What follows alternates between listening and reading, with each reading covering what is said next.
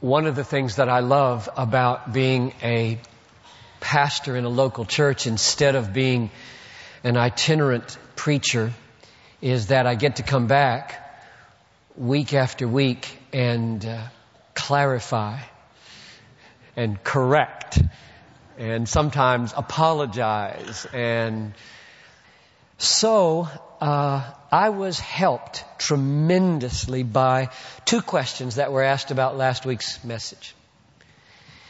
And I want to sum up last week's message, tell you what the questions were, and then respond to them, and then preach today's message. So that's where we're going. Last week, the point was simple, and the point was, come on Bethlehem, let's be about laying up for ourselves treasures in heaven and not laying up for ourselves treasures on earth. That was the main point. Let's do that. And then I argued that it means give away your money rather than accumulating more and more and more for yourself. Laying up treasures in heaven is done by giving and giving and giving, becoming an open-hearted, free-handed, radically generous person is the way that you lay up treasures in heaven. And my argument was based on two texts. One, Luke 12:33, sell your possessions, give to the needy, provide yourselves with money bags that don't grow old and with a treasure in heaven that does not fail. So you see the connection between selling and giving and having a treasure in heaven. And Luke 14:13. When you give a feast, invite the poor, the crippled, the lame, the blind, and you'll be blessed because they can't repay you. You will be repaid at the resurrection of the just. Clearly, Give, give, give, and you'll get repaid. And I think we could add 10,000 fold at the resurrection of the just. Those were my two supporting texts for arguing that the way you lay up treasures in heaven is by giving more money away. And as part of that message, I appealed to a wartime lifestyle and a wartime mindset and said, come on now, let's be exile-like people. Let's simplify, let's pare down, let's be like people in wartime. They handled copper differently, they handled sugar differently, they handled rubber differently. Everything was different and more radical and more stripped down and all for the cause of the war during wartime. Let's have a wartime mindset because we're in war a war between righteousness and unrighteousness and belief and unbelief and the devil and God.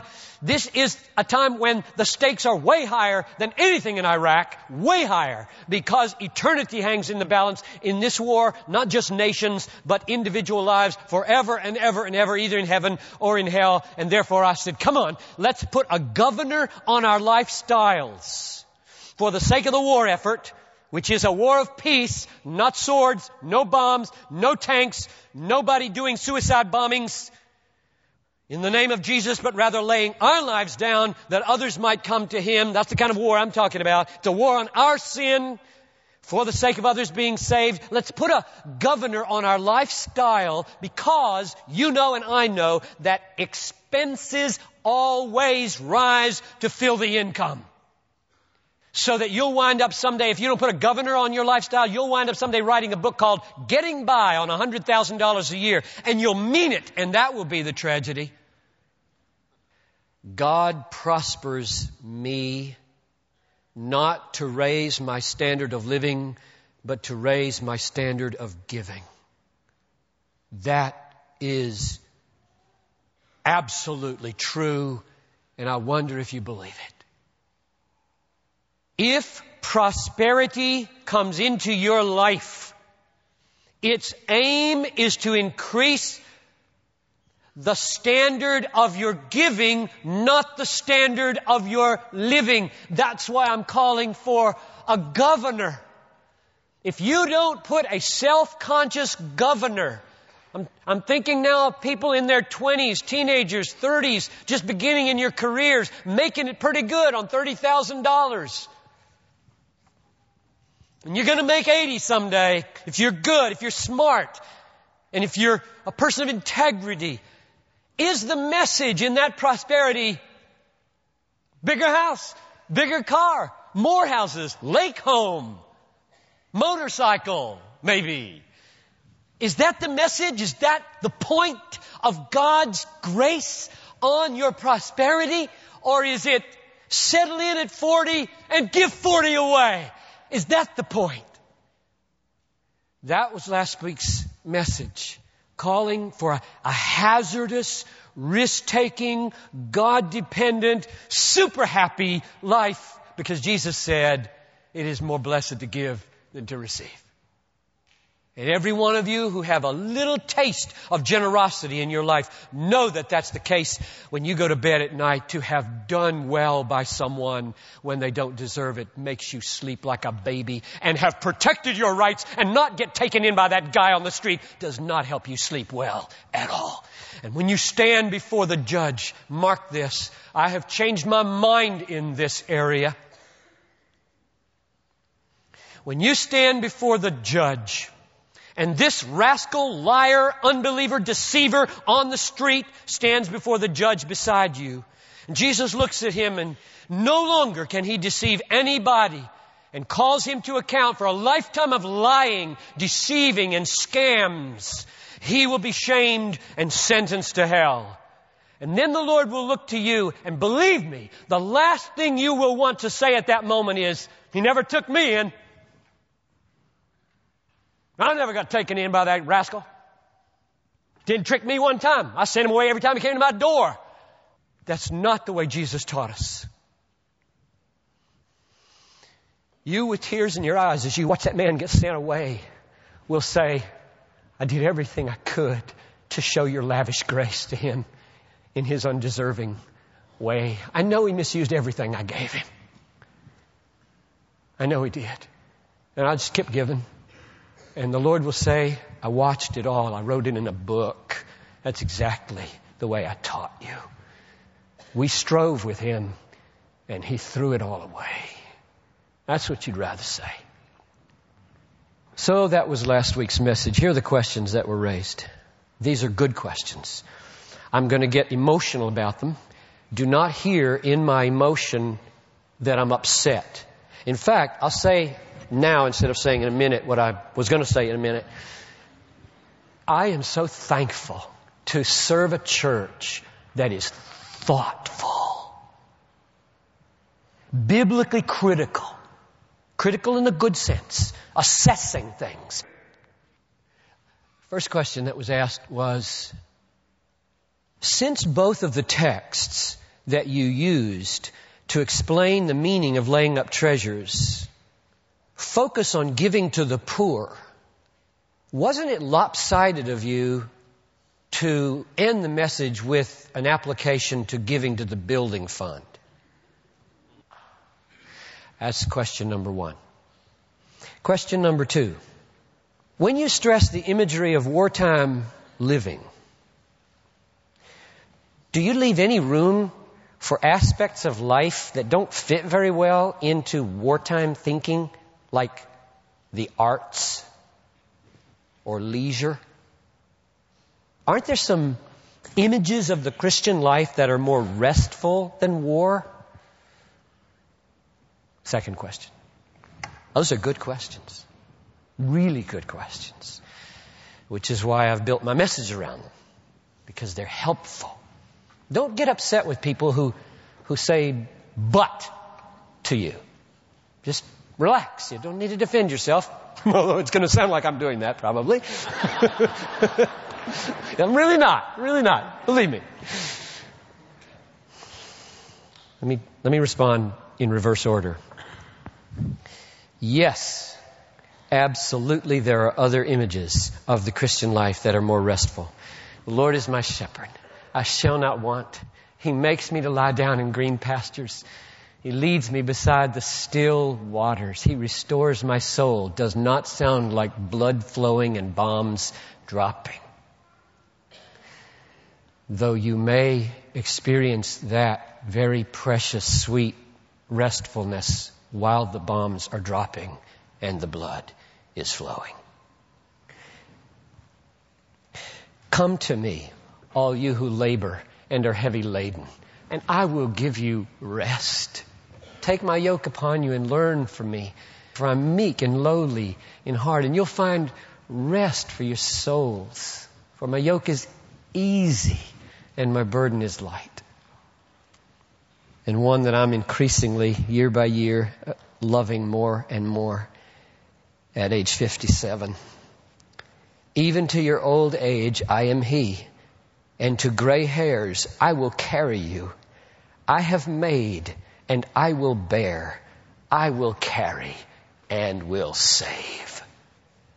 The answer is yes. There are other images besides warfare that are sweet beyond words and precious beyond words. And in answer to the second part of that question, Yes, there is a proper time and a proper place for Christians to benefit from and evaluate and transform the whole range of culture, including the arts. In fact, I would say that in this modern Western world, you can't escape the broader culture, and if you are not consciously appropriating with measure and assessment and evaluating biblically and transforming spiritually, you're going to be so consumed by the culture, you will not even know whether you're more American than Christian. And so I say yes to the first question by all means. Use all the images of Scripture, not just war, to shape your life. And then, when you have become a restful, radical, God enthralled, Christ treasuring, giving oriented, sacrificial, lay down your life, easy yoke bearing Christian, shape your culture with all the images in the Bible. Question number one. Yes. My application last Sunday was lopsided. The message was about open-handed, free-hearted, sacrificial, joyful giving. The text focused on giving to the poor, and I focused on giving to education for exaltation. I said, if you Americans must choose between giving to the poor and giving to a building fund, give to the poor by all means. It's a no-brainer. And then I added, hardly any American needs to make that choice. Any more than you choose between giving to the poor and paying for your mortgage or your rent without batting an eye. We don't have to make that choice in this lavishly wealthy land of ours. If you meditate on the words of Jesus, if you lay yourself open to Him and say, make me all that you're calling for us to be, He will show you how much of your money should go here and there and everywhere. But I did not stress, which is what I want to stress right now to rectify that failure last Sunday. I did not stress how much Jesus cares about the ministry of this church to the poor. In the city, here, and among the nations. Most of the unreached peoples of the world are poor, and therefore gospel ministry and ministry to the poor go together inevitably if we have any heart at all. So I underline it. These texts show what I did not stress last week, how far we have to go as a church and individuals, wherever you live, in carrying the burden for a world which, even in America, have very poor hungry, homeless, deranged, and fractured people, all of whom cry for grace, and nations where 800 million people are on the brink of absolute starvation. So if we're not engaged in touching that, in, in exercising our entrepreneurial competencies to create structures to address that, we're not faithful. We're not faithful. Now, the part that's going to sound like self-defense, I'll just tell you right up front, is this. My prayer with regard to the building fund, that is, that, that building that's being built right out there could cost us $8 million if we do the whole thing all at once. Um, my prayer is that many of you who have not pledged will feel motivated. I hope that you will be motivated to give some of your money to that building precisely because you meditate on texts concerning the poor. Now, how can I say such a thing? That, how does that work?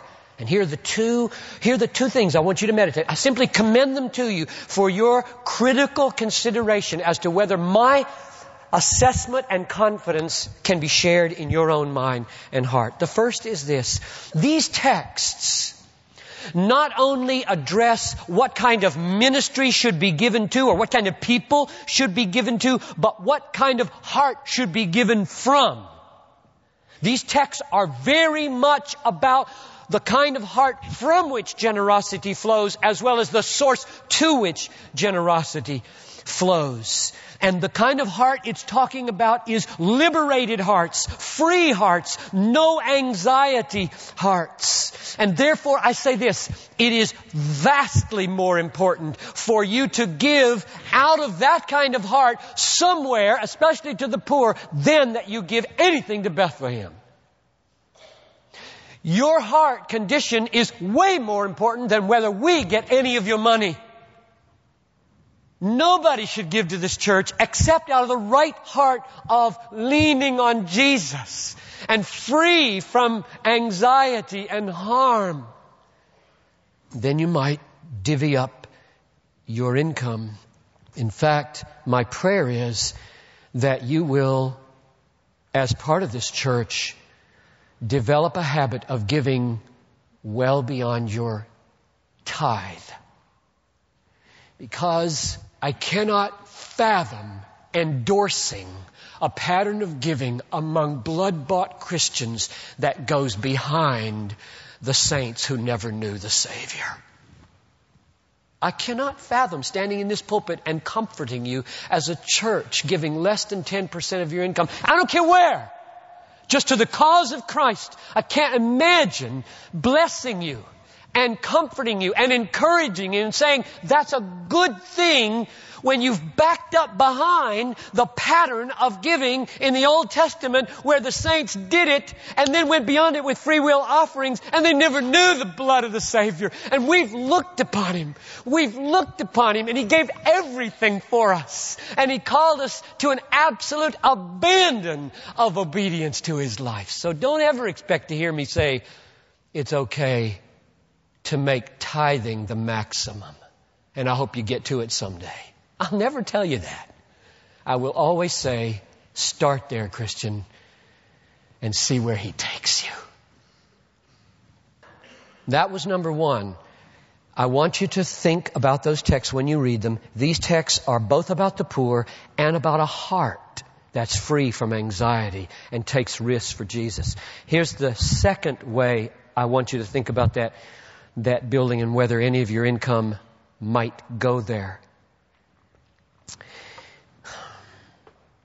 I pray it is my deep conviction, my confidence. It sustains me in my role as a minister here that all of the dreaming about urban ministries that will happen on the fourth floor of that building, all of the global strategizing, all of the education on the third and second and basement level to teenagers and children with a radical God-centered curriculum, pleading with them to grow up to be missions minded world Christians in whatever sphere of cultural life they're engaged.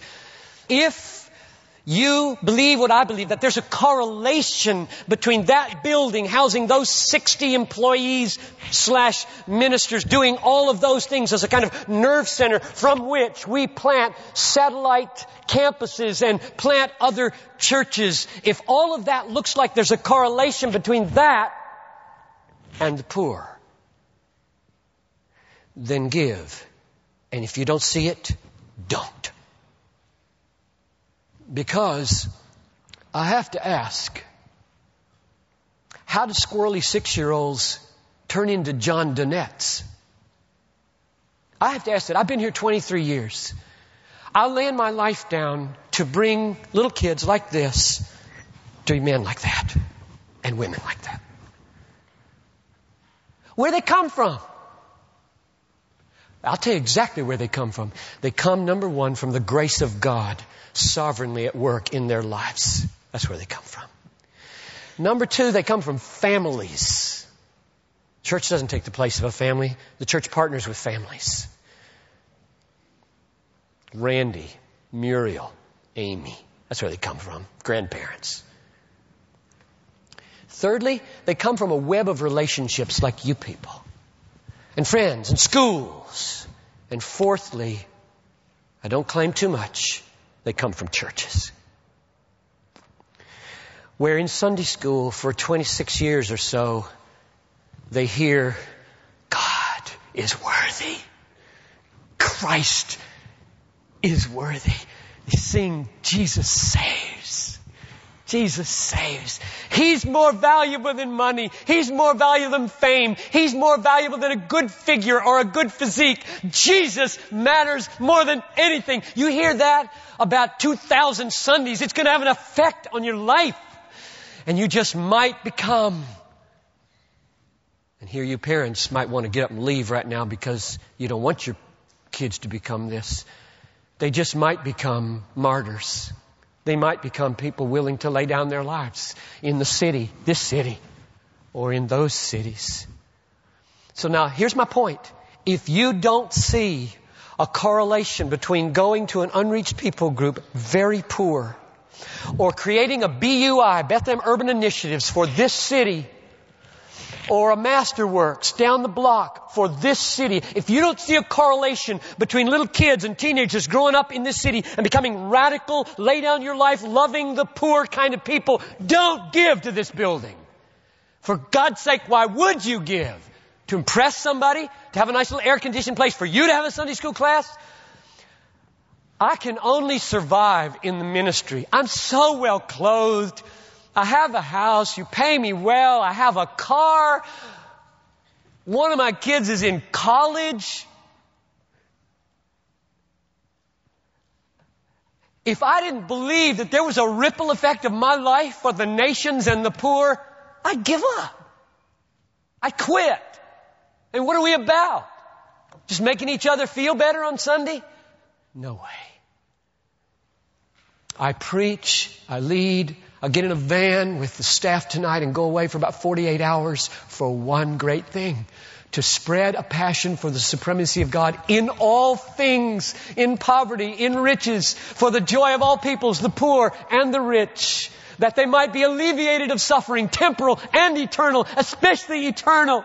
I will never apologize for telling the rich, you're lost without Jesus. And He'll show you how to use your money as well as save your soul. And I guarantee you, you don't need 90% of what you got. I'll say that to the rich and make them the happiest people on the earth. Well, that's the introduction to the message. Let's do the message really fast. The message is don't be anxious because Jesus doesn't want you to be. Look at verse 25. Do not be anxious about your life we're at Matthew 6:25. Do not be anxious about your life, what you shall eat or what you shall drink, or, or about your body, what you shall wear. Look at verse 31. Don't be anxious saying, what shall we eat or what shall we drink or what shall we wear? Look at verse 34. Jesus says, don't be anxious about tomorrow. So three times in this paragraph, he says, don't be anxious. Don't be anxious, Bethlehem. Don't be anxious. And then he gives eight reasons not to be anxious. Here they are. We're going to fly. Number one, Well, let me, let me, let me preface that by saying, you know why he gives eight, eight reasons?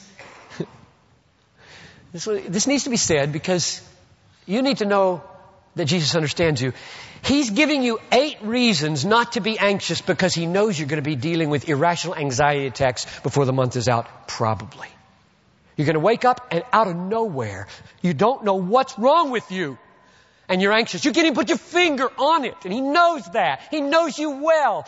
He knows, in addition, that he has sent you out like sheep in the midst of wolves. He knows that there are wars and rumors of wars. He said that 2,000 years ago. And he knows, John 16 verse 2, that the time will come when those who kill you believe they are serving God. He knows this. And therefore he says, all right now, I got a people who of all people have a right to be anxious. Except for me. And therefore, I want to show them eight reasons. And this is the tip of the iceberg of grace. This is not the whole thing. Reason number one. Verse 25. Therefore I tell you, do not be anxious about your life, what you shall eat or what you shall drink or what you shall uh, put on. Is not the life, is not life more than food and the body more than clothing? Do you hear the, the argument there? Is not life more than food and the body more than clothing? What does that mean? How's that an argument? I think it's an argument like this. The body is more than clothing because the body I'm talking about will survive if you have no clothing and freeze to death. And the life I'm talking about will survive if you have no food and starve to death. That's what I mean when I say it's more. Life is more than food. Life is more than the life that can be sustained by food. The body is more than the body that has to be clothed and kept from shame and kept from starving by clothing because there's a resurrection body and there's an everlasting soul. And that's the life that's the bottom line protection against anxiety. I mean, isn't it amazing? If we could be gripped by this as a people that the last enemy is defeated. All they can do is kill you, and if they do, it's dispatch you to paradise. To live as Christ and to die as gain. Why should we be anxious about anything short of it? That's his argument here. Life is more than food and the body is more than clothing and they can't take it from you no matter what they do. Argument number two, verse 26. Look at the birds of the air. They neither sow nor reap nor gather into barns, yet your heavenly Father feeds them. Are you not of much more value than they? Here's the logic. Glorious, Christ-like, heavenly, infallible logic. Two premises and a conclusion. Premise number one, God rules worms berries and mosquitoes. So that every time one of them goes into the beak of a bird, it is a gift of Almighty God into the life of that bird. There is a view of providence here that is stunning. I mean, Jesus, come on. God feeds birds. Didn't you just set up some laws about 20 million years ago cut them loose, fold your hands and watch this machine grind itself out in evolutionary ways? No, he didn't. He is intimately involved. That's Jesus' point. My father feeds birds. My father is into worms, berries, and mosquitoes. And they get fed because he says, worm, rise after my rain. Berry, hang there. Cardinal, I saw Cardinal chirping his lungs out yesterday. Go down there, grab that little berry. That's a God given gift for you. That's premise number one.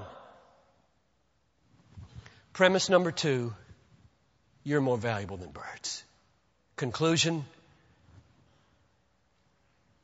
you'll have what you need. He is God, and you will have what you need. That's a good argument if you believe Him. You have to trust Him and His view of God. If you have a different view of God, different view of your own relation to God, that'll all sound like gobbledygook. But if you trust Him and His arguing your peace will rise.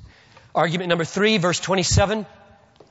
Which of you, by being anxious, can add a single hour to his span of life? Now that's just a simple, downright, plain, practical, pragmatic. Anxiety does you no good. It doesn't help. Why do you do that? It's like saying, my car's broken. I've been laid off. And thirdly, I'm going to add anxiety on top of that. Well, Jesus is saying, why would you do that? That does not help lift this burden. And it doesn't lengthen your life at all. It doesn't do any good. So don't do that. So you should, you should preach to yourself. Self Stop compounding your misery with anxiety. That's the way you should preach. And you should say, in the name of Jesus, in the authority of Jesus, I address you, stupid anxiety. Get out of my life. You are making me miserable. I got enough troubles that are objective and out here. I don't need troubles in here. I think that's the point of that text. Argument number three. Here's argument number four. Verse 28. Why are you anxious about clothing? Consider the lilies of the field, how they grow. They neither toil nor spin. Yet I tell you, even Solomon in all his glory was not arrayed like one of these. But if God, here's his great providence again, if God so clothes the grass of the field, little white puffballs in clover patches, if, if God so clothes the grass of the field, which today is alive and tomorrow is thrown into the oven, Will he not much more clothe you, O you of little faith? This is almost like the bird argument, but not quite. Not quite. The bird argument was, he feeds birds, and you're more valuable than birds. The argument here is, he clothes lilies and grass, and you last longer than they do. In other words, as you attend to God's intimate involvement with creation and His care about beauty, and then you contemplate your relation to Him as your Father and how long this relationship is going to be, namely forever. The likelihood that He would care about you more than grass is pretty good. Really good.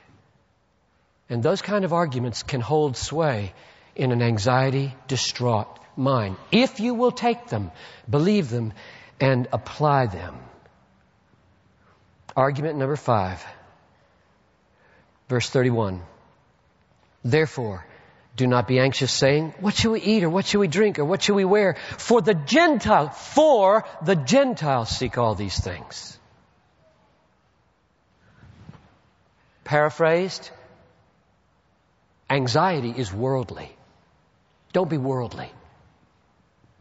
The Gentiles, the people who don't know Christ, the people who don't know God, they're the ones who anxiously seek after things. Why would you want to copy them? That's worldly. Now, at this point, I hear, just hear something rising that maybe sounds like this. Piper, you're naive. You're really naive, you know? You, you don't have a clue about the monster I'm dealing with. You do not get it. What I get up with in the morning, what I go to bed with at night, you, you think telling me it's worldly is gonna help me? To which I say, be careful. I didn't say it. Jesus said it. Be real careful that you do not elevate your pain and the monster in your life to the level where Jesus doesn't know what he's talking about and that his prescriptions and remedies and reasons are useless to you. Be careful, Bethlehem, that you do not become cynical and think that you can rise with your pain above your doctor and say, you don't know what you're talking about. I just say, be careful. Now let me help you a minute. Could it be that what you're feeling right now is misplaced in this regard? I said at the beginning, there are eight of these arguments, not just one, because he knows how big the monster is. He knows how many heads grow on this monster of anxiety. He knows how it can come out of nowhere with all kinds of crazy associations in your life. And He's not just giving you one weapon to use. He's, in this text, and there are many more, giving you eight eight weapons to use. And now here you hear one and say, it's worldly, it's supposed to help me, thank you, it doesn't help me. I want to say to you, don't say that. Rather, take it and say, right now, Father, right now, Jesus, I say it's worldly and expect that to have power to overcome this monster. I say, take it and put it in your bag with all the weapons. Put it in your bag. Because the day's going to come when what you think will be helpful won't be helpful. And you'll reach into your bag and the Holy Spirit in ways you cannot even imagine this morning is going to make that little sentence the sword that lops off that monster's head. Don't despise the Word of God. Even if you can't see its immediate relevance, don't despise it. Put it in your bag and say, Lord, I don't know how to use that gun. I don't even know where the trigger is. But I'll fumble around with it and the Holy Spirit will get my finger onto it one of these days and I'll blow the head off that monster anxiety. That's just the way life is. We're, we're, we're very fallible, fragile, finite folks and we don't get it all all the time. So He's giving you eight weapons. Don't blow any of them off. Argument number six, verse 32 at the end of the verse. And your heavenly Father knows that you need them all. Now I hear three precious words. Father, heavenly knows. Father means I have a relationship as a child to an infinitely loving, caring, providing, guiding father. And if you had a bad father or no father that you can remember, please don't bring that up and say, I can't compute with the biblical view of God as Father because I didn't have one or mine was a, rat. Don't say that. The Bible is given and these texts are written to describe for you what your Heavenly Father is like. You're not shut up to learning about your Heavenly Father from your earthly Father. I had a very good, not perfect, but very good earthly Father. But you know what? The distance between my good earthly Father and my Heavenly Father that I have learned about in Scripture is 10 trillion miles. And the distance between my good earthly Father and your absent or cruel father is very small by comparison. Do not use your background as a way to silence the precious revelation of God to you. He wants to teach you what it is to have a father. the Bible is never dependent on human analogies that we experience. He wants to come and say, you had a bad father? I'll show you what a father is supposed to be like. I know all your needs and I will meet them. And the word heavenly, you put the word heavenly in front of it, it means powerful, all seeing, all knowing, all loving, all powerful. And then you put the word know. He knows what you need. I mean, I can just picture a, a, little huddled group of people surrounded by a mob, or people who don't have any more food in China, like Hudson Taylor, whose rice just ran out, and he looks into the face of his wife and he says, God knows. And it's not an empty phrase. God knows. Meaning, my father knows, and he owns all the rice in the world, all the trucks in the world, all the boats in the world, all the mail systems in the world. He is God. My father knows. Argument number seven, verse 33.